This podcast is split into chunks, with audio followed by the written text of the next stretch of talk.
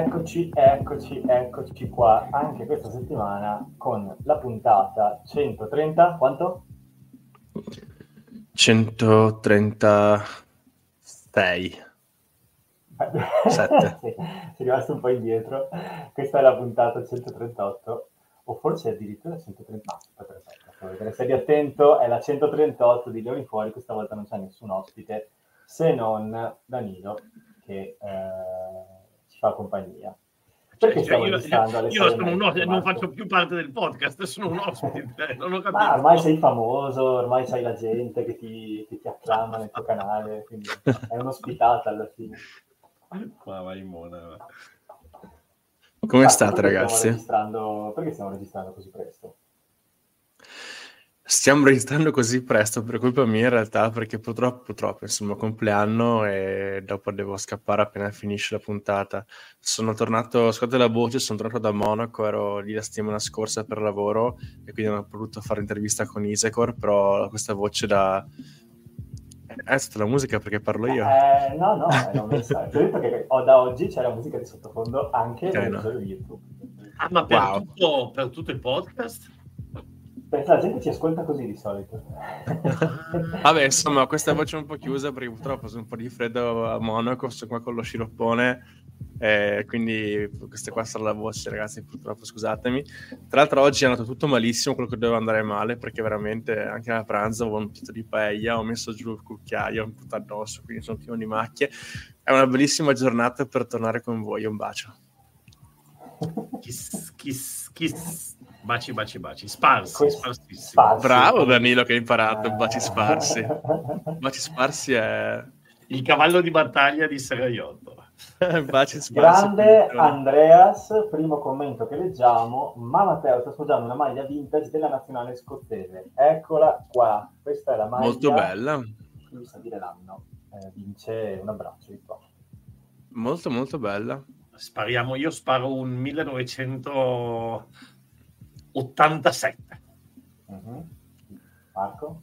Io dico un beh, palesamento 79, cioè dall'annata, dal profumo, il, eh, un, un, C'è sì. pure una macchia di terra da qualche parte qui sulla spalla. E beh, quindi la risposta qual è? Sì, i tempi, è... tempi, radiofonici, Matteo. No, la risposta è molto simile a quella che ha detto Danilo. Questa maglia, che però non ha il numero, quindi l'ho comprata cioè scusa l'ho comprata, mi è stata regalata, è una maglia celebrativa che hanno fatto proprio nel 99, come dice Andrea nei commenti, però ovviamente ricalca le maglie storiche della Scozia.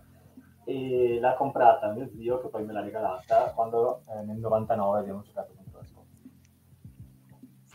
Bene, molto bene, molto saluti, bene. Molto saluti, bene. Allo zio, saluti allo zio di Marco, grande tifoso, Marco. no di Marco, di, di, di Matteo. Ciao, ciao zio Paolo, se ascolti un... grande, grande, tifoso di, di, Torino. Guarda, ti stavo dicendo la stessa cosa che ha scritto Andreas Awet, ossia che ti, ti si sente da cueo. Cioè, si, ah, ti sì, si sente lontano. Lontano mi si sente? Sì, ti si sente come, come lontano. E adesso? Beh, un po' meglio forse. Stai così, per, stai, stai così per un'ora. Esatto, è un po' inquietante. Magari ti sento un po' meglio, ma un po' inquietante vederti così. No, ma secondo me hai il microfono sbagliato addosso, sai, perché sento quello di... Motivo, ragazzi, c'era un motivo, era il microfono. Eccolo! Della... Oddio, ma, ma, che voce. Era, era il microfono della webcam, chiedo scusa a tutti.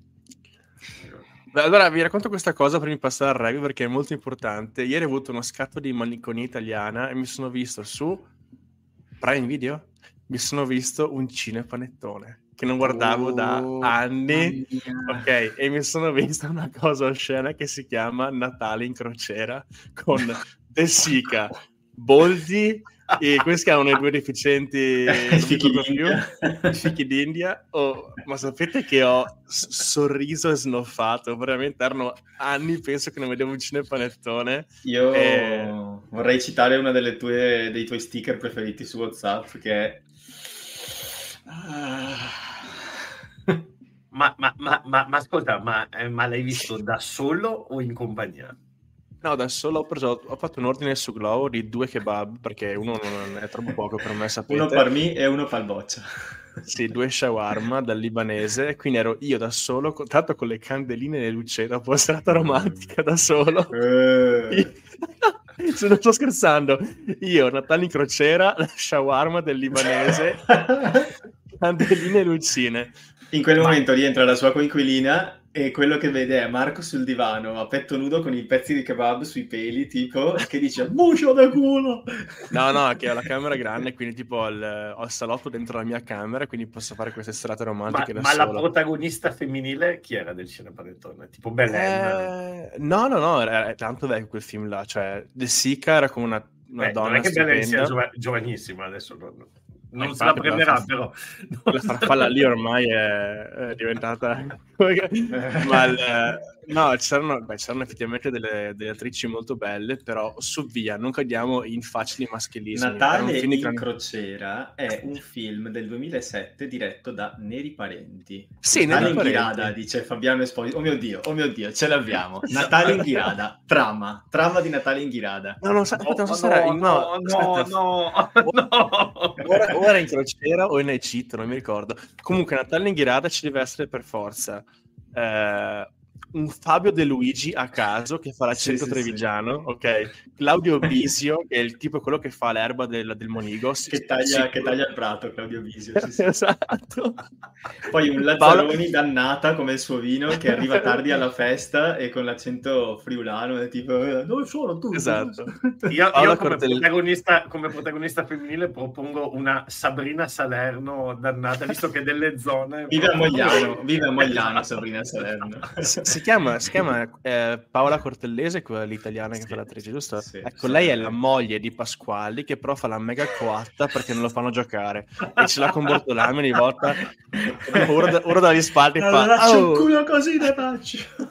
eh, fallo giocare lascia il cappello lungo Mamma sì. mia, che cesso di film che sarebbe questa cosa. Poi sono sicuro che le due ali della squadra sarebbero i fichi d'India. Cioè, l'11 e il oddio. 14. i fichi Allora, d'India. gancione, che comunque sarebbero sempre meglio Oh, mamma mia. di Watson e Odogwu. No, dai, no, no, assolutamente, assolutamente, Danilo. Glasgow ha vinto una partita a 4 metri a 0, ma ha fatto il doppio dei nostri placcaggi, sia sbagliati che a segno. Hanno difeso da Andi- Dio. andiamo io, io propongo che i fichi d'India avrebbero performato meglio delle nostre Tu dici? due ali settimana scorsa. Io ragazzi finirei le battute su Fichi d'India perché non se non sbaglio uno dei due non c'è più quindi la chiuderei qua con i Fichi d'India Ah, non lo so, non, non ne so Eh. niente di que- delle- non mi manca ma la parliamo, ma parliamo di rugby Eh, sì. Parliamo di rugby. Eh, allora, ho visto la partita eh, e che palle, cioè, veramente. Cioè, No, dai, allora, siamo seri. Il primo tempo, secondo me, non abbiamo giocato così male. Secondo me, il primo tempo ci si è provato, in particolare Albornoz, che tra l'altro è finito nel 15 della settimana. Però il secondo tempo che ha rovinato più o meno tutto, secondo me. Primo tempo ci poteva stare come primo tempo me recuperabile. Ma il- quello che a me fa più incazzare è veramente la quantità di occasioni sprecate che abbiamo passato in quella partita. Cioè, quante volte siamo veramente vicini alla meta, ma non riusciamo a concretizzare. Se non sbaglio, a un certo punto Zanon fa un'azione veramente buona da ball carrier e che arriva corto sulla linea e ho detto ma porca puttana cioè tipo flashback di Zanon contro la Francia ho detto no ti prego no e quindi Poi onestissimo, onestissimo, perché si alza e dice no, no, no, no, no, non, non andarla neanche a vedere. eh sì cazzo. E invece poi, e invece Allora, poi quando la vanno a vedere, eh beh, quando la vanno a vedere era corta, ma tipo di, di- di- di un, Di un filo eh, d'erba. eh, sì, eh, si vede che lui ha avuto proprio la sensazione di no, l'ho cagata lì. no. Eh, peccato, cazzo, perché quelli potevano proprio cambiare un pochino, in quel momento dopo proprio cambiare un po' le, le sorti della partita, però niente da fare. E Danilo c'è su con Watson, continua a offenderlo, insultarlo ovunque su ogni chat. Eh, Trulla è meglio di Watson, cos'è che ha detto l'altra volta? Non mi ricordo. Tu non hai eh, mai visto. Secondo me, Hai, no, hai detto ragazzi. questa cosa, Danilo? La- la- secondo me- la tu la pot- ha un potenziale migliore di dove è arrivato Watson. Allora, oh, posso eh... parlare di Watson di Treviso, non di Marcus, eh? sto parlando di Watson. Eh, quello... Marcus è il nostro, sai. quello no, sì, il... no, eh, non di Anthony, esatto, non di Anthony. Ma secondo me Marcus Watson è un Sto parlando di, que- di, quello taroccato, mica di quello originale. quello di Wish. Di... Eh, oddio. Ma ricordiamo, allora, ricordiamo, che l'anno scorso Marcus Watson ha fatto ben sette mete con la Benetton tra challenge e URC e secondo me è un bel giocatore. E, Trulla, cera... e Trulla quante ne ha fatte con le zebre? Io ti posso dire il numero di saltini a vuoto di Trulla, che sono tipo 46.4. Quanti riusciti? Non lo so. Però Watson secondo me ha un'accelerazione, una falcata da finisher puro che dal, dal Sevens chiaramente si vede. Infatti se non sbaglio lui è argento con l'Inghilterra, il Sevens, o bronzo, non mi ricordo. Yes. Ecco, argento. che è un giocatore che ci serve, cioè uno, uno che ha quel tipo di corsa ci serve assolutamente. E... No, peccato forse troppo cattivo, però nella mm. partita di, specifica di cui stiamo parlando ha avuto un po' diciamo, la sfortuna di essere copartecipe di tutte e quattro le mete, cioè in tutte e quattro le mete c'è un errore grave suo e in più si è anche fatto cascare l'ultimo pallone dove potevamo fare la meta di bonus. Quindi insomma, cioè, non proprio la partita da ricordare per la vita. Adesso sono d'accordo con te, poi si scherza, si ride, si fa. Ah, sì. Però insomma ha fatto una partita veramente disastrosa. Eh, spero che le prossime, che non sono queste, difatti Bortolami gli ha detto ciao, ci rivediamo tra, tra qualche mese e, e, e, e, quindi le prossime quando tornerà spero che faccia, che faccia meglio. Ecco. Ti dico, se... Bortolami, scusa, manca questa. Ci rivediamo tra qualche mese perché no, non, non, è nei, nei, 23 di questa settimana. Non... Questo è vero che non è nei 23 di questa settimana, c'è una persona che non è nei 23 delle prime sei giornate, ma che io ho preso il Fanta Rugby. Questa persona si chiama Il Pompiere, detto anche Onnisi Ratave, però si chiama Il Pompiere. E Onnisi Ratave, so che ci ascolti ogni volta, eh, Onnisi, dove cazzo sei? Cioè io voglio nel senso, eh, dove sei andato? mi manchi con la K, mi manchi un sacco, per favore, torniamo. Anche perché torniamo adesso sarebbe il momento di spegnere l'incendio. Eh, oh, eh, adesso, no, adesso così mi sono bloccato perché veramente. adesso continui te. Vai, Daniele, tu, tu.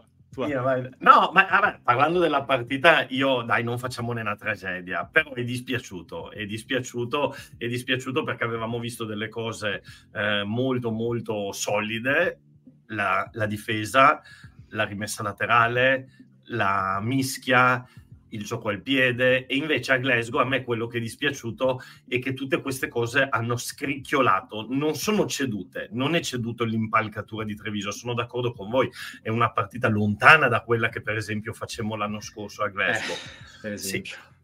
Però tutte queste cose si sono abbassate di livello e in più si è confermata invece la sterilità del nostro, del nostro attacco, perché abbiamo segnato solamente sette mete in cinque partite e sono andato a riguardarmi un po' di numeri, l'ho detto anche nel video, ho detto, allora siamo tipo terzultimi come mete segnate, siamo ultimi come difensori battuti, siamo tipo, eh, vado, penultimi come punti segnati. Cioè in tutte le voci di attacco siamo ultimi o penultimi.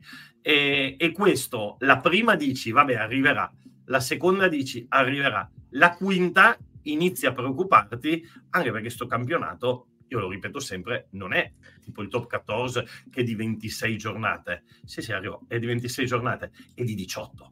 Quindi questa settimana noi siamo a un terzo del campionato. E sai che invece difesa e kicking siamo primi? Eh sì, lo so, difatti, difatti, difatti, difatti, difatti, sì, sì, sì, lo so, lo detto. Cioè, c'è proprio un grande, un grande, come si dice, un, un, grande contrasto tra quello che riusciamo a fare e quello che riusciamo a impedire agli altri di fare.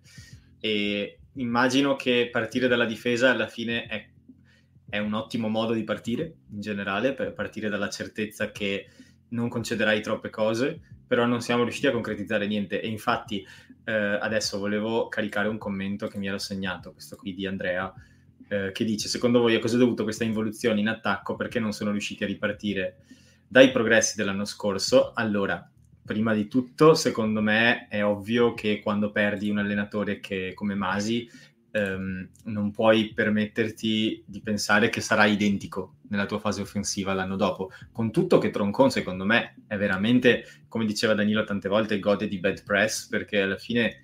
Mm, oh, se, se, è lì, non è che è, è, l'ultimo arrivato e soprattutto ha un'esperienza internazionale che, che spostati. Eh, bisogna che probabilmente ancora registri qualcosa perché il nostro attacco è molto sterile e lo dimostra per esempio eh, un insieme di un 3-4 statistiche che avevo sotto mano, ma che al momento ovviamente ho perso, che sono il numero di placcaggi fatti da Glasgow, che sono quasi il doppio di quelli fatti da Treviso, che vuol dire che hanno difeso tanto, cioè che noi eh, ci abbiamo provato anche, però hanno sbagliato la metà dei nostri placcaggi facendone il doppio, per cui loro precisione 93%, noi 76% e già qua, e già qua vedi, cioè 76 è basso basso, e già qua vedi eh, diciamo, chi concede e chi non concede. Eh, loro non ci hanno concesso niente e noi non siamo riusciti a creare sostanzialmente eh, nulla perché la persona che ha percorso più metri con la palla a Treviso è Giacomo Dare, eh, che cioè, è un po' diciamo, per me, come la vedo io. Poi tutte le partite hanno una loro storia, chiaramente, ma per, sommando la partita che ho visto e il dato che vedo, in effetti Dare mi è sembrato correre molto spesso a vuoto. Cioè, eh, non ah, solo lui eh... ovviamente, lui è quello che ha fatto più metri, però è un esempio di, di, di quello che dici, Andrea, intendo dire. E Dare l'ho visto solo calciare frappenante, tra l'altro con una lentezza incredibile, non so quante palle in mano abbia tenuto, però se è quello che ha tenuto di più la palla in mano facendo metri, veramente desolante eh, come, sì, come dato. Cioè non, è un, non, è un, flanker, capito, un numero no. 8, un centro, cioè un'ala. Appennander che caricava da Rosà a Vicenza, eh, calciava Comunque c'è un dato che secondo me è devastante del fatto che Treviso è l'unica squadra che dopo 5 giornate ha 0 punti bonus. L'unica sì. squadra dell'URC che ha 0 punti bonus. Tanto che le zebre, che ne hanno perse un sacco rispetto a noi, sono due posizioni tra noi, se non sbaglio due o tre posizioni tra a, noi. A, a, onor del vero, in questo dato riflette l'attacco, perché gli zero punti bonus, essendo esatto. che, l'abbiamo, che le abbiamo vinte o pareggiate tutte prima di questa, avremmo potuto prenderlo paradossalmente solamente in questa, quello difensivo. Quindi questo sì, riflette sì, io, esatto, io, parlavo dell'attacco, cioè di fare almeno... Però bonus zero, in attacco non abbiamo mai fatto 4 eh. metri cioè, alla fine, appunto, il campionato è lungo, sì, però siamo, cos'è, siamo quattro vittorie, un pareggio, mi sembra una sconfitta, e siamo a metà classifica, non siamo nelle prime quattro, che, come dovremmo essere per Tre vittorie, un pareggio e una sconfitta. Ecco, e... quindi secondo me c'è un po' da riflettere su, su questo fatto di concretizzare le occasioni, perché bene che vinciamo, perché stiamo vincendo, però alla fine sulla classifica pesano tantissimo quei punti bonus che non stiamo portando a casa. Sì. sì, perché alla fine anche avessi fatto un paio di punti bonus, alla fine, ok, sarebbe triste uguale eh, aver perso contro Glasgow, però avresti un po' la sensazione magari diversa in classifica, anche tanto che non siamo messi male. Cioè, siamo ottavi. Siamo ottavi, però ottavi a quinta giornata, nel senso non, non, è una posizione compromettente, anche per guardarcela qui davanti. La classifica al momento vede Leinster con 20 punti assieme a Glasgow, quindi comunque Glasgow in palla. Ehm, Treviso con tre vittorie, un pareggio e una sconfitta ha praticamente eh, 14 punti, 6 punti in meno di una squadra che ha vinto una partita in più, però ne ha pareggiata una in meno. Quindi se fai i conti dovremmo stare più o meno a 3 punti di distanza e siamo a 6, che sono punti persi alla fine questi, che poi ripaghi. Eh sì, sì, ma di fatti io, ma di fatti io mica stavo tirando la croce addosso a nessuno, onestamente non la stavo tirando addosso né a, alle ali, lì era una battuta, né a, all'attacco inteso come l'allenatore dell'attacco, qualcuno ti diceva non, eh, aspettiamo perché in questo momento è Troncon, però va detto anche una cosa perché si è parlato tanto in settimana, cioè proprio per tirare fuori l'elefante nella stanza, poi tra l'altro credo che avremo a breve, non so se posso spoilerare Matteo, che avremo... Dai, spoileriamo. Eh beh, ormai sì. Dai, spoileriamo, spoileriamo. veramente. Non l'avevo ancora detto, poteva dire qualsiasi cosa, avremo a breve, che ne so, eh, vabbè, settima... do... settimana prossima, no? Dovremmo avere... Settimana prossima. Dovremmo avere Tronchi, ospite, se Tronchi, confer- quindi- cioè, ha già confermato, però dopo questo vediamo come va Edimburgo, perché secondo me Quindi- se, quindi- se perdiamo male non viene. Esatto, quindi piano commenti perché sicuramente puoi ascoltare quella No. prima per capire com'è. le- Allora, su Tronchi, su, su- su Tronchi va detta una roba e lo dico proprio in tre punti molto veloci. Uno, per me è l'uomo Treviso, cioè vederlo piangere l'altro giorno in cabina, in cabina di regia lì è, è- è stato commovente e, e ci siamo commossi tutti con lui. Per chi segue Treviso, da, tra l'altro lui è cresciuto nelle giovanili del Benetton, sempre giocato al Benetton, poi ha fatto anche altri passaggi, ma e, e lui è, è probabilmente quello che rappresenta di più il club. Detto questo, due, eh, quando tu arrivi come nuovo allenatore dell'attacco, anche se tu fossi il migliore del mondo, dopo cinque partite non è detto che la tua mano si debba e si possa già vedere, quindi anche questa cosa va detta. E, e tre, non è detto che adesso questo attacco non migliori. Detto tutto questo, e comunque lui è l'allenatore dell'attacco. Quindi, com- così come quando facciamo i complimenti a Callum McRae per la difesa, se l'attacco non funziona, è logico che la prima cosa che ti viene in mente dice chi è l'allenatore dell'attacco. Poi c'è anche un, un, un, capo allenatore che comunque ha la responsabilità di tutto ciò che funziona e di tutto ciò che non funziona. Fino ad oggi il bicchiere di Treviso è ovviamente più mezzo pieno che mezzo vuoto, però arriva qualche campanello d'allarme e noi da tifosi iniziamo a preoccuparci. Eh, chiaramente, ed è giusto così. Per esempio, per me il campanello d'allarme principale di questa partita è stato che non siamo riusciti mai a sostanzialmente a bucare la linea della difesa, se non proprio a guadagnare un po' di metri in più rispetto a quelli, cioè a un normale carry, ma non siamo mai riusciti a, a fare un buco vero e proprio come si deve, che poi eh, magari a, a fare trarre la squadra di 30 metri o cose del genere, o che magari vai a meta. 4 metri a 0 per Glasgow, 12 punti solo al calcio, 3 di Albornoz e 1 di Umaga. Alla fine sono un bottino magrissimo, significa che non siamo mai riusciti a passare. Detto questo, Glasgow è una macchina in difesa, quindi metà colpa nostra, metà merito loro anche, va detto anche questo. Stessimo giocando contro tante altre squadre del campionato, forse una meta l'avremmo anche fatta. Non vuol dire che non ci sia una, una sterilità in attacco, però. Infatti, mh, visto che abbiamo accennato alla- all'episodio della prossima settimana, se dovesse poi effettivamente venire, come ci ha già confermato, mi piacerebbe sentire proprio da lui eh, quali sono le cose fi- su cui finora hanno lavorato, cioè come, come stanno impostando la cosa, perché secondo me quando inizi un percorso nuovo sei sempre un po' macchinoso e prevedibile nelle prime, nelle prime uscite. E non mi aspettavo che avremmo vinto tre partite su cinque, ecco. Anzi, per me siamo oltre le mie previsioni per questa stagione, soprattutto contro gli Stormers. Non so voi. Ma eh, sì, sono, sono d'accordo, come diceva Danilo, cioè, mh, bisogna vedere sul lungo tempo questa mano di, di Troncon. Mi ha fatto ridere prima perché vedete la mano di Troncon e non so perché è venuto in mente il signor Lianelli che c'è la mano di Saruman eh, e c'è il tipo che chiede chi è il tuo padrone, Saruman, e c'è uno che dice Troncon. Eh, però appunto vediamo sul lungo termine questa cosa sarà molto interessante anche perché non so quante interviste Troncon abbia rilasciato recentemente quindi mh, probabilmente è un po' che non parla diciamo al pubblico e sarà bello anche vedere le domande che arrivano anche da Bellissimo da- il commento di Simone che ha scritto, non so se l'hai letto. Simone Ha scritto, rara intervista per lui, si può dire un tronchi rosa. No. Un tronchi Quindi rosa. Eh, adesso c'è Edimburgo che è un'altra squadretta di quelle, di quelle toste e vediamo come va. Io sinceramente non è che nutro tutte queste aspettative perché Edimburgo in casa di solito è una bella... è molto difficile passare lì. Eh, vediamo. L'anno scorso vediamo. 53 a 8 è finita per loro. Ecco, eh, esatto. Edimburgo Poi, che... la squadra che hanno messo oggi mi piace. eh. Sì, anche quella di Edimburgo però mi piace. No, quella di Edimburgo mi piaceva meno. Quella di Edimburgo Ah, sì? mi piaceva meno, sì, sì, perché La secondo sto- me eravamo troppo ripescando. fragili dietro, secondo me. Invece, invece oggi già solo il fatto di avere Raino e Mendy... Allora, io l'ho detto ormai cento volte quest'anno, avanti, incredibile. Cioè tu peschi, li metti tutti dentro un- un- un- un secchiello e peschi a caso e ti viene fuori una bella squadra. I primi otto, perché adesso Treviso ha pescato benissimo con Spagnolo, Bernasconi. Nieman, Zilocchi, Köglenberg, veramente Iachizzi, Isekor, cioè tutta gente che l'anno scorso non c'era. Quindi davanti tu peschi a caso, peschi bene. Dietro i, i, le, le, gli equilibri sono un po' diversi.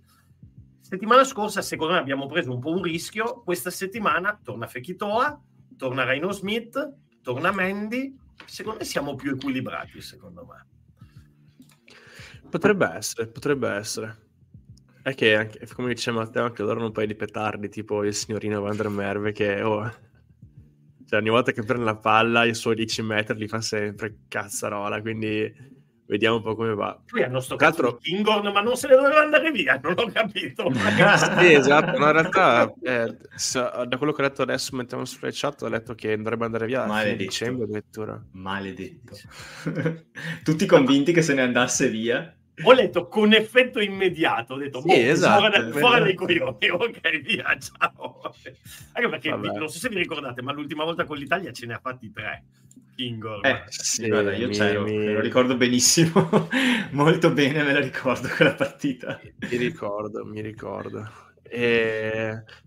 Vabbè, vabbè, vabbè, vabbè. E noi, tra l'altro, saremo orfani difensivamente di di, un, di, una persona molto importante, una persona che occupa al momento il quarto posto overall del ranking URC per giocatore più determinante presa in considerazione la stagione passata e quella presente. Chi è questa persona? Il giocatore più determinante difensivamente eh, allora, beh, difensivamente mi viene in mente Brex che, che, che, che non ci sarà per, perché torna a Fekitoa. È Zuliani. Ah, Giuliani. Zuliani. Ah, è proprio Manuel Zuliani, la top 5 dello URC che tiene in conto praticamente tutto, hanno questo algoritmo che assegna dei, dei, punti come su FIFA che c'è la scheda con il punto da 1 a 100 per i giocatori di overall. Il primo è Steven Kitsoff, il secondo è Dan Sheehan, il terzo è Finlay Bilan, il quarto è Manuel Zuliani, il quinto è Josh Van der Fleer. Quindi al momento Zuliani è, è dato più d'impatto di Josh Van der Fleer e si conta la stagione scorsa, non solo la corrente. Quindi non è che i mondiali non ha giocato tanto, c'è anche la scorsa. Beh, oddio ragazzi, se fossi Manuel Zogliani torno, torno a casa con la classifica, la sbatto sul tavolo, prendo mia amorosa e dico, e allora, eh? Eh? E allora? Sto Josh Van der Fleer qua. Srotoli la classifica, diciamo. Formazione di Edimburgo, ragazzi, commentiamola un attimo. Prima Vai. fila, prima linea, Pierre Schumann, Dave Cherry e WP Nell. 5.000 caps distribuiti. Esatto, quanti, quanti, quanti, secoli ha W. Pinel? Cioè, Secondo me ha 38 anni. Ma soprattutto la domanda a cui nessuno ha mai risposto. Ha mai avuto ma, i capelli? No, ma che cacchio significa WP? Cioè quello VP è, un'abbreviazione di qualcosa? me significa, vuol dire si tipo... chiama VP. Vorrà... Come ti chiami? VP. Vorrà dire Willem Petrus o qualcosa del genere. Sai che i sudafricani hanno questi nomi qua. Che tra l'altro c'è lui e mi sembra che sia Boan Venter, che forse gli Stormers, che sono identici. No, Bonventer è il suo cambio. Bonventer cioè, è il suo identici. cambio. Stessa, stessa età tipo indecifrabile, tipo 49 come 54, e giocano boh, da, da, da, sempre, incredibile. VP Nel, VP Nel. Adesso cerco su All Rugby VP Nel, cosa vuol dire? Perché secondo me lì c'è il nome intero. Vai. Però questa prima linea, secondo me, in confronto alla nostra, che vi devo chiedere se potete ricordarmela perché non riesco a ripescare la formazione in diretta, eh, a me sembra sì. che la loro Ga- prima linea sia... Gallo, più... Gallo Nicotera, Zilocchi.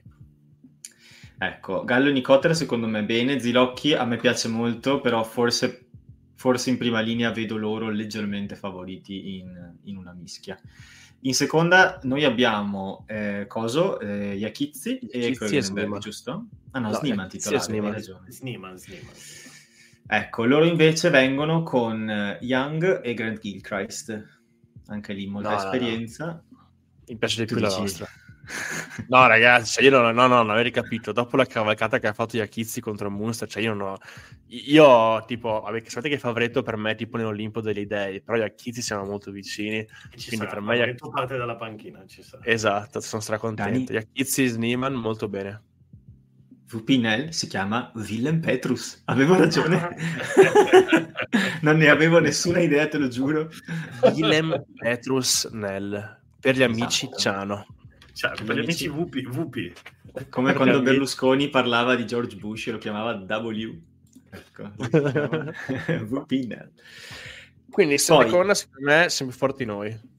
Io non sono molto d'accordo, vedo il loro Tide 5 un po' più attrezzato del nostro, Mm, non so, soprattutto in chiusa, mi sembra, mi sembra che potremmo soffrire un po'. Non so, Dani cosa pensa. In Ziloki we trust, in Ziloki we trust. Dai. Bello. In terza, C'ho le maglie. In terza Jamie Ricci che va per i 100 caps in maglia Edinburgh. Eh, Connor Boyle, autore della miglior foto di tutto lo URC, non andate a guardarla, peggior errore della mia vita. E eh, Luke Crosby. Noi invece in terza, fi- in terza linea schieriamo Alessandro Izzacor, Michele Lamaro, Lorenzo Cannone. Ecco, qua io ci vedo un po' meglio attrezzati invece.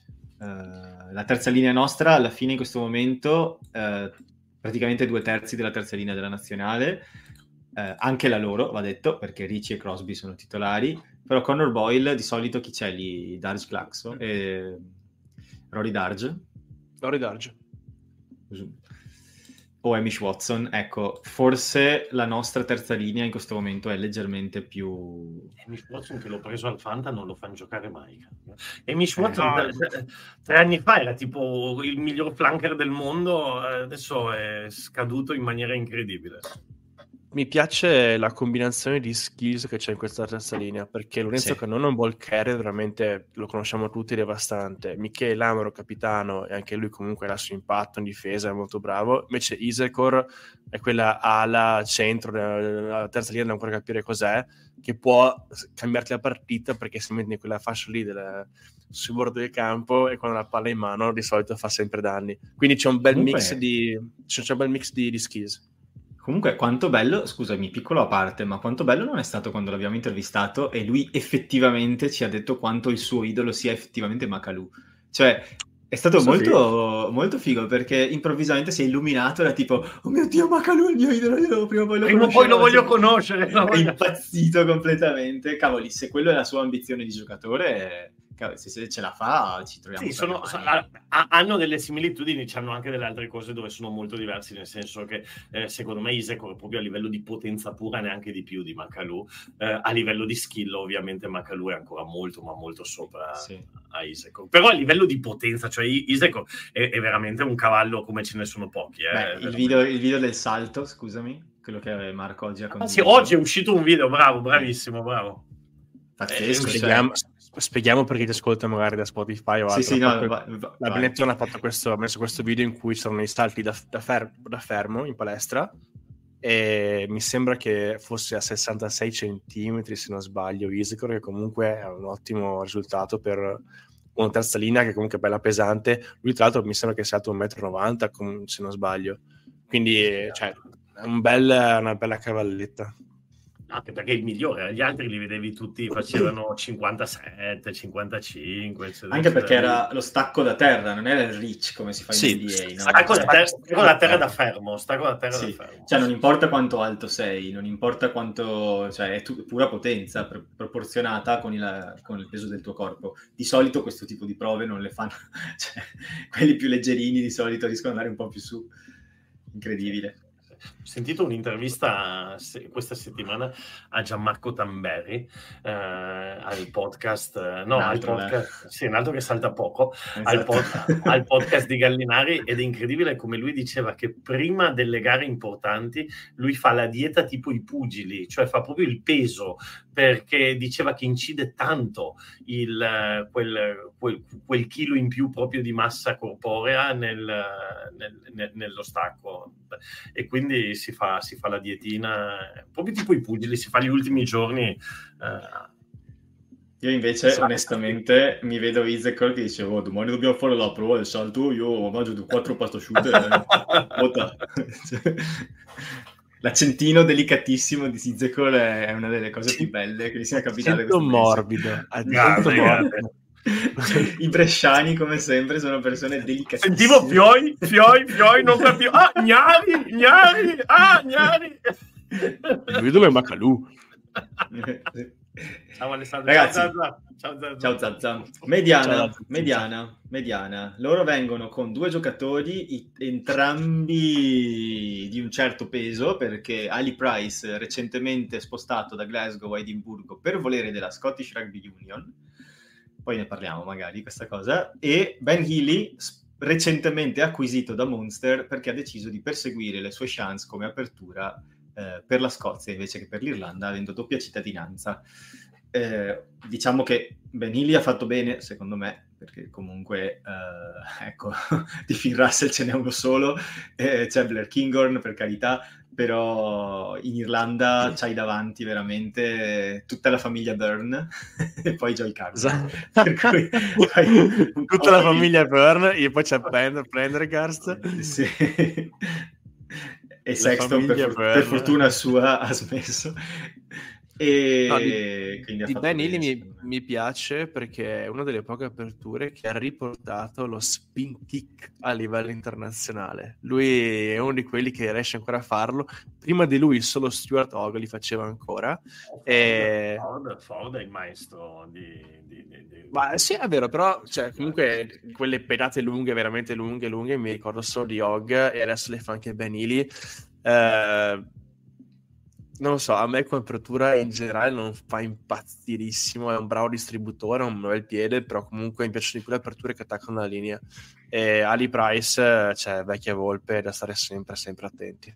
Io onestamente di questa mediana ho un po' paura perché, cioè, Ali Price, vabbè, io non mi dimenticherò mai quella, quella meta che ha propiziato lui contro l'Italia all'Olimpico un paio di anni fa, eh, su quel 33 a 13 mi pare, quella partita lì, non mi ricordo come è finita, ma dove ci hanno praticamente rotto il cosiddetto in 20 minuti di secondo tempo e Ali Price ha fatto un buco incredibile ma in generale è un giocatore che se non fosse per quel tatuaggio osceno che ha sul braccio sinistro avrebbe la mia stima in tutto e per tutto. Si confrontano con una mediana nostra che è Andy Uren, Jacopo Maga, che secondo me è una buona, un buon challenge a questa, a questa mediana di Edimburgo perché sono due giocatori prima di tutto esperti, ma anche, mh, non so come dire, Andy Uren per esempio attacca tanto la linea e anche Jacopo Maga, ecco su questo secondo me potrebbe essere una mediana più, più aggressiva la nostra. Allora, velocemente, Dani, poi ti passo la parola, solo per dire che secondo me, ah, per adesso, per adesso, Andy Uren è il colpo di Pavanello per questa stagione. Perché pensate che noi come mediano titolare avevamo Duvenaghe, che è a classe, ha tutto, esperto, è furbissimo, eccetera. Però Duvenaghe ha anche la sua età, quindi mancava un mediano di esperienza che arrivasse a Treviso a fare uno da chioccia insieme a Duvenaghe, a Garbisi e a Casiglio e poi effettivamente giocare titolare.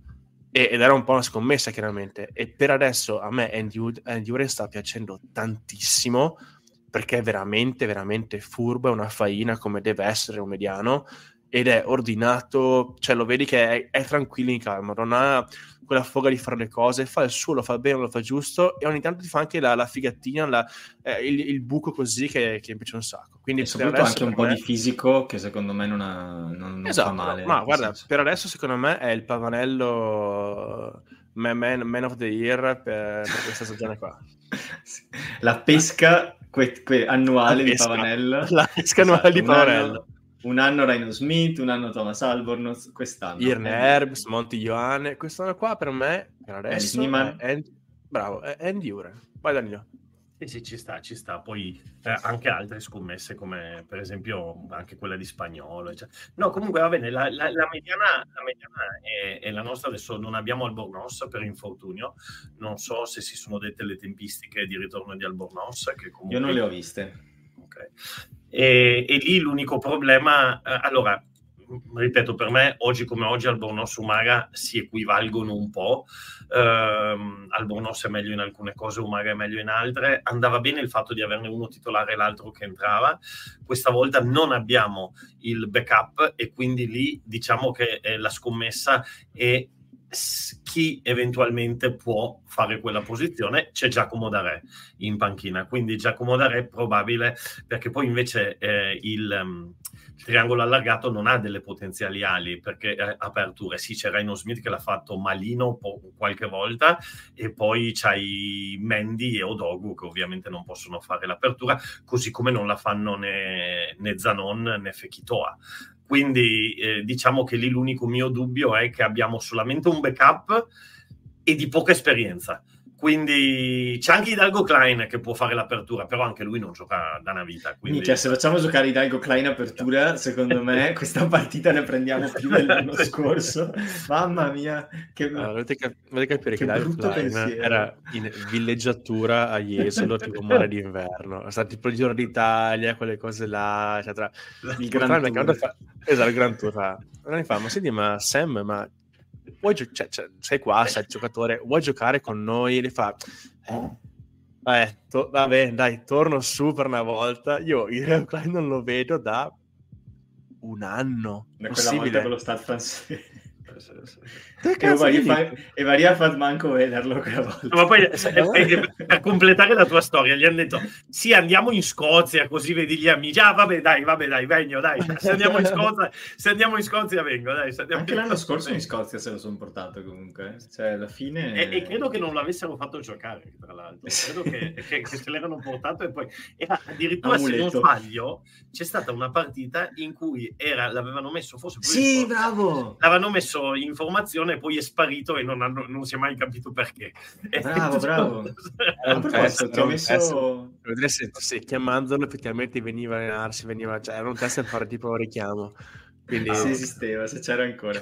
Ti ho messo qua un commento, Dani, voglio una tua impressione. Cosa pensi dell'esclusione della miglior seconda linea italiana di sempre? no, vabbè, adesso perché ho fatto uscire quelle. Beh, secondo, Va- eh, Valerio, secondo Valerio Bardi, secondo Valerio Bardi.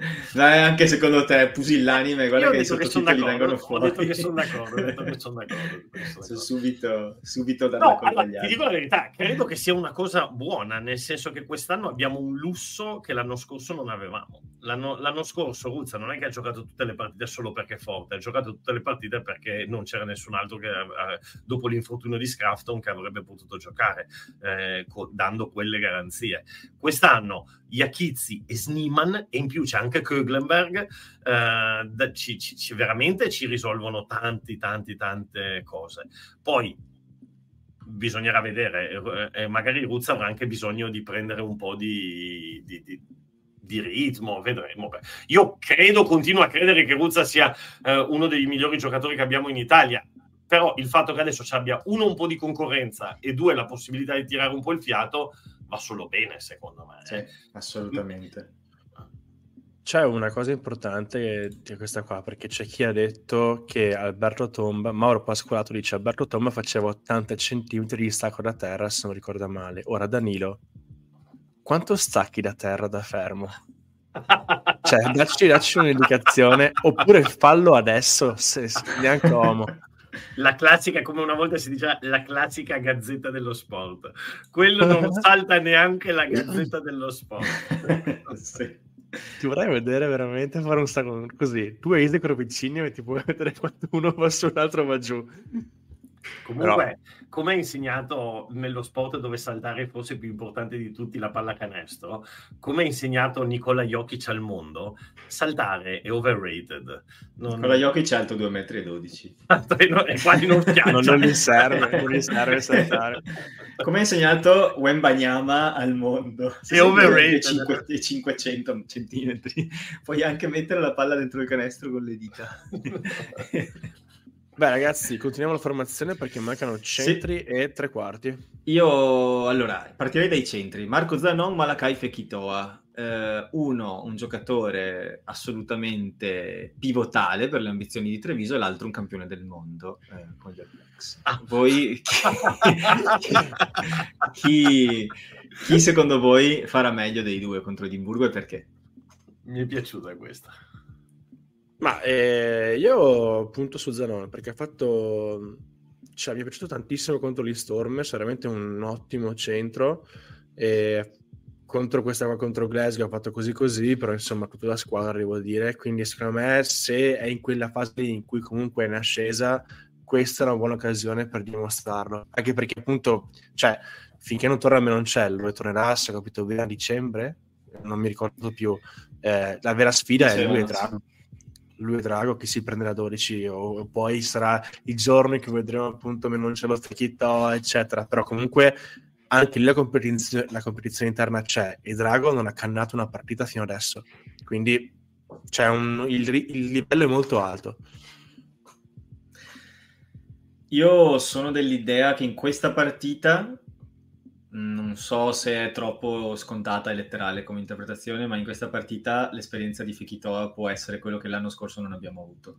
Cioè la persona che riesce magari a mh, aiutare tutto il reparto dei tre quarti a trovare il ritmo giusto, a mh, mm, non perdere la concentrazione anche semplicemente alle volte, cioè la persona con la mentalità magari un pelo più abituata a vincere, giusto un pelo, degli altri della, della, squadra che nel momento del problema magari non si perde d'animo e sa dire le cose giuste. Voglio sperare che possa essere un momento in cui interviene anche questo fattore mentale. Tra l'altro Fekitoa, che ieri ha dichiarato, non so se la Gazzetta o la Tribuna, ma ha parlato giornali, direttamente al mio cuore. A uno dei due giornali trevisani che ha detto Treviso è una squadra attrezzata per vincere lo URC. E io ho letto dei commenti, giustamente, che la gente, abituati come siamo a una mentalità perdente perché è quello che eh, abbiamo avuto in cambio da anni, la gente sì. dice sì, e questo chi è che parla? E a me mi è venuto in mente uno che l'ha vinta l'anno scorso, la, la URC. Cioè, se non lo sa lui, chi lo deve sapere? Sì. No, cioè... tra l'altro, scusami, grazie dell'assist, perché onestamente... Sì, ecco, eh, dice Guido qua sotto Silver Shadow, dice Rugby Rama, era un'intervista in Francia infatti, okay. ehm, perché tra l'altro lo nominavano come ex Tolone e non come ex altre squadre. E um, praticamente um, Munster l'anno scorso, che ha vinto lo URC, ricordiamolo a tutti, non ha vinto lo URC affondando qualsiasi corazzata e vincendo la stagione regolare con i punti. Munster l'anno scorso a dicembre stava sotto di noi, a dicembre aveva perso più partite di quante ne aveva vinte, non riusciva a fare una meta neanche, sai quando a calcio ti dicono non segni neanche con le mani, ecco, sembra la stessa cosa, non riuscivano a trovare nessun tipo di organizzazione. Poi però l'hanno trovata, adesso non ricordo come. Ehm, per i dettagli c'è un articolo su Carbo Rugby, eh, però in generale sono arrivati dentro la zona playoff, mi pare quinti, e alla fine sono riusciti ad approfittare di tutto quanto, incluso di un drop goal contro Leinster che li ha portati in finale. Cioè, eh, nel senso, anche di occasioni e di singoli episodi è fatto lo sport e di saperli cogliere. E secondo me, come diceva, eh, adesso, mamma mia, mi stava per uscire una cosa super... Jack Black. Jack Black. No, no, no, super pretenziosa perché stavo dicendo come dice Sun Tzu nell'arte della guerra, però è vero. Questo lo dico io di solito. le occasioni si moltiplicano per chi le coglie.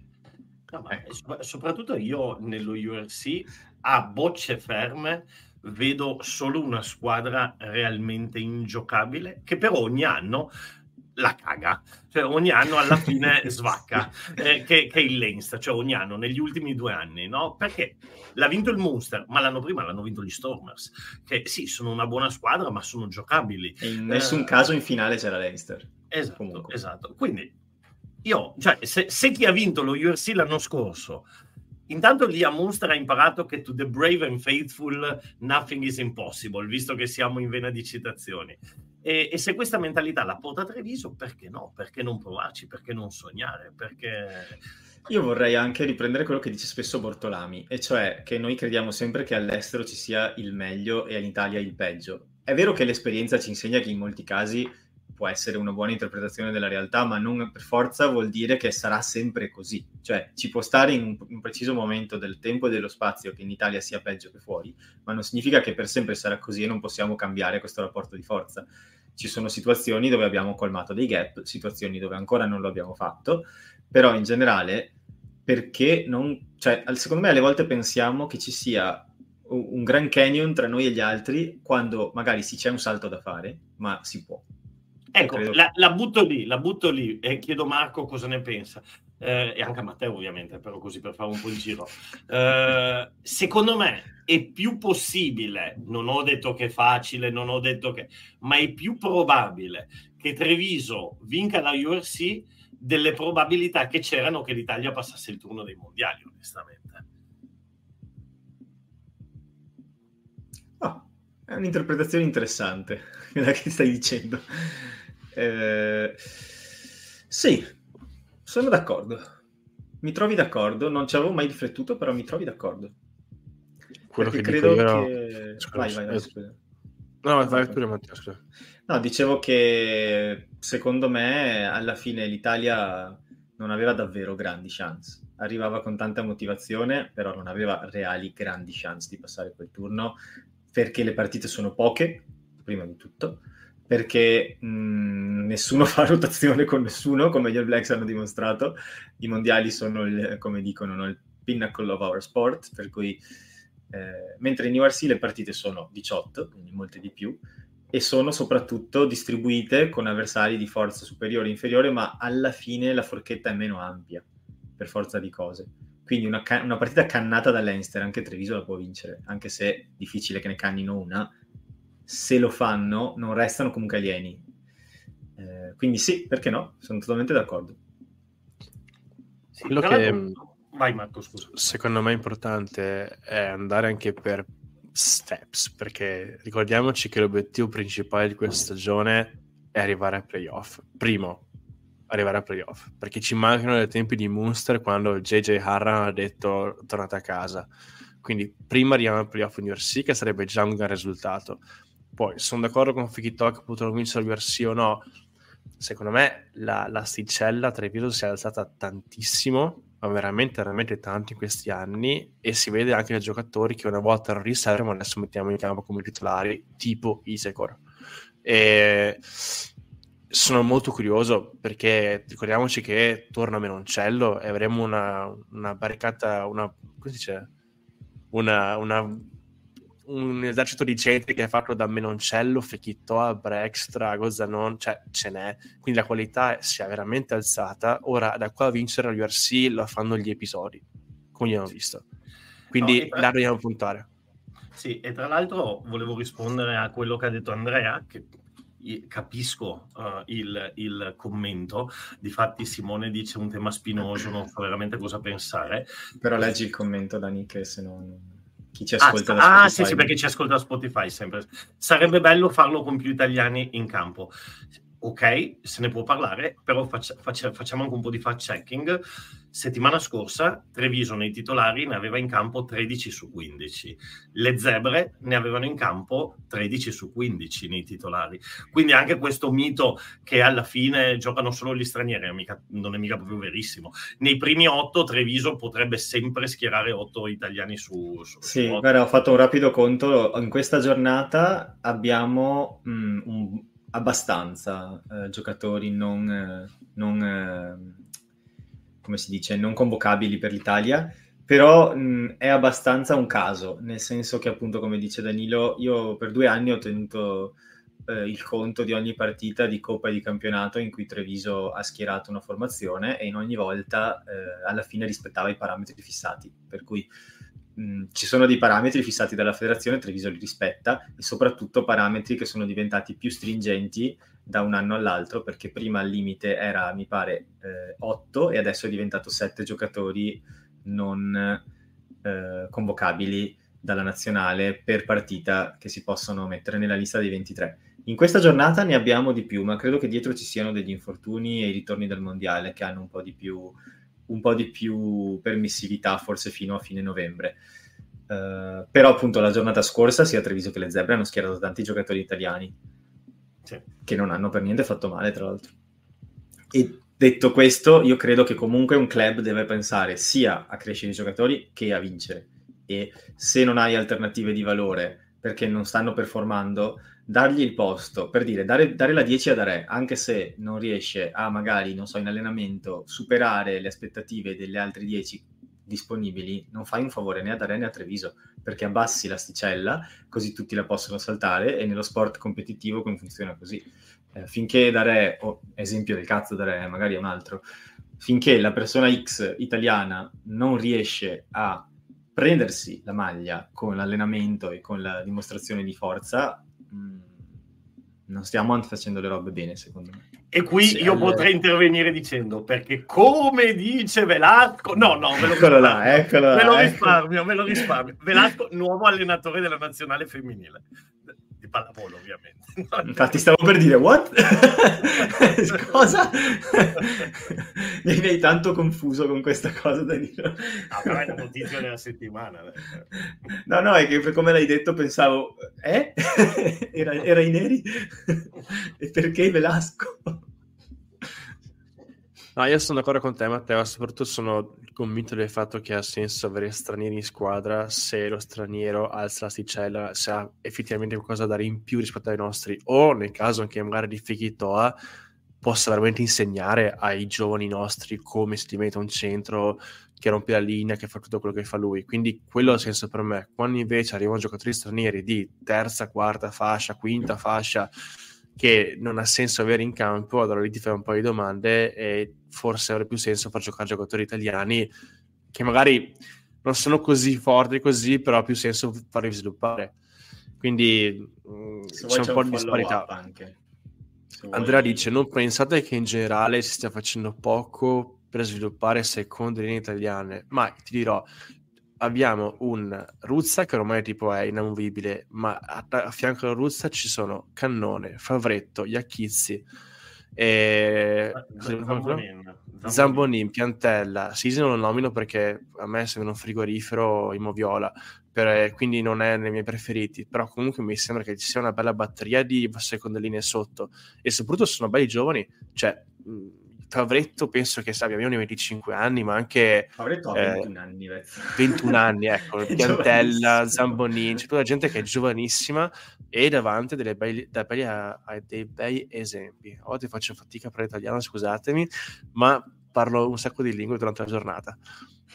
Poi tra l'altro bisogna anche considerare un fattore qua, secondo me, nel senso che mh, l'Italia come movimento linguistico nel 2019-2020, eh, a ridosso del Covid, ma non a causa del Covid, ha fatto un ricambio generazionale senza precedenti sia in Italia che in Europa. Cioè, è la nazionale, mi ricordo quella sera, ero a casa di Danilo un po' due o tre anni fa che stavamo per registrare una puntata e abbiamo guardato questo, questi dati cercando di fare una piccola infografica che poi non siamo riusciti a fare, eh, sulla quale dimostravamo come l'Italia ha proprio una cesura dal 2020 al 2021, cambia una quantità enorme di, di interpreti di tutti i ruoli.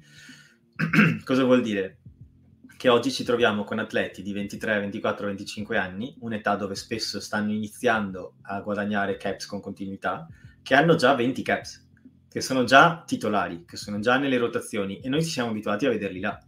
Però non hanno completato la maturazione diciamo, Proprio poco sono... tempo fa stavano facendo rivedere un, eh, una partita, ho visto, rivisto una partita Italia-Sudafrica del 2017. Eh, beh, il Sudafrica era identico a quello che ha vinto il mondiale adesso. Cazzo, sì, esatto. L'Italia era 15 giocatori diversi. Era, era, cioè, per era... carità, molti erano in panchina di quelli che hanno vinto il mondiale, però c'erano, cioè nei 23 No, beh, eh... insomma, la, la, la, i 15 che hanno giocato la finale erano praticamente gli stessi 15 sì. del 2019, eh, levando Mtvara Rira, gli altri erano identici, erano perché hanno tutti 35 anni, 34 anni, 30 anni, sì, sì, erano... Ah, sì mi ricordavo male allora, però, cioè, sì, è, però sì, dice, dici la stessa cosa alla fine che sto dicendo sì, io. Sì, cioè, sì, sì, no, ero d'accordo, eh, d'accordo sì. Sì, la continuità di un 15 e soprattutto di un 23 affidabile, in cui ogni anno magari si innesta un nome, due nomi, ma non tanto di più, nel gruppo allargato si consolida un gioco, un'idea, un'identità. Eh, questo, per esempio, Treviso ce l'ha un po' di più dell'Italia, cioè il club ha più solidità e più, più storia di gruppo come, come, Rosa che non l'Italia stessa, che quattro anni fa non si conoscevano neanche sti qua a momenti tra di loro. Eh, infatti penso che l'esempio più eclatante sia Menoncello, perché Menoncello pensiamo, ma si gioca, è lui, è il 12 della nazionale, sempre lì. Menoncello cos'ha? 22 anni, 20, 23 anni? 21, 21 o 22, mi pare 21. Ve, ecco, 21 anni, è un botto di caps con la nazionale, mette cose, cose fatte incredibili, ma ragazzi ha 21 anni, cioè ha due mondiali davanti potenzialmente, tre, boh, cioè è veramente, ed è, è già cosa, 20 caps con la nazionale, è incredibile. Ma, per esempio Garbisi, adesso non vorrei dire una fregnaccia, ma mi pare che abbia già 28. Ecco, cioè no, 28... no, no, no, ne ha 20... Ah, caps o anni? Caps, caps. caps. Ah, caps, ah, ok, ok, ok. Vabbè, no, eh, appunto, ma anche Però, Cannone, Lorenzo Cannone ha fatto l'esordio con Samoa a Padova, cos'era, a novembre mi sembra, per tutti adesso è l'otto della nazionale, ma ha 21 anni, cioè 22 anni, quindi è veramente giovanissimo questa Italia. Paolo Garbisi ha 31 caps con l'Italia. Ecco. Sì, sì, cioè, sì, no, ma credo che li abbia dice... fatti, li ha fatti in carriera eh, Marcello Violi. No, ma è quello che diceva Kieran Crowley. Kieran Crowley, eh, quando è andato via, sua, il suo più grande dispiacere era quello di non poter provare a vedere questi ragazzi quando avranno 60-70 caps potenzialmente perché poi può sempre arrivare qualcuno dietro eh? perché poi può sempre arrivare eh sì. qualcuno dietro perché eh magari sì. c'è qualcuno adesso che ha 15 anni e che tra 4 anni sarà il nuovo Menoncello Giulio Marini no eh, no, è un buon prospetto. Uh, Ross Vincent ce ne sono tanti, ma per dire, eh, il suo grande rammarico era quello di non poter prendere questi atleti nel massimo, nel prime, diciamo. Eh, e in effetti, in, effetti, in effetti, è così. Detto questo, detto questo, è anche vero che se si cambia sempre tutto troppo in fretta, perché quando io parlavo del Sudafrica prima, adesso sono andato a rivedermi le squadre, era veramente la stessa squadra di quella che era nella finale e magari anche questo gli ha aiutati a vincere due mondiali di fila. Cioè, è, sempre, è sempre un equilibrio da trovare tra l'entusiasmo di The New Kid on the Block e il sì. poter permettersi di dire eh, Ivan Ross neanche convocato al mondiale per dire. Stai lì, stai fermo perché io mi fido più di Vermulen, hai capito? E nonostante la gente dica no, Ivan Ross eh, spacca il mondo, spacca le cose, eh, però io mi fido di Vermulen. E quindi lì è l'equilibrio che va trovato.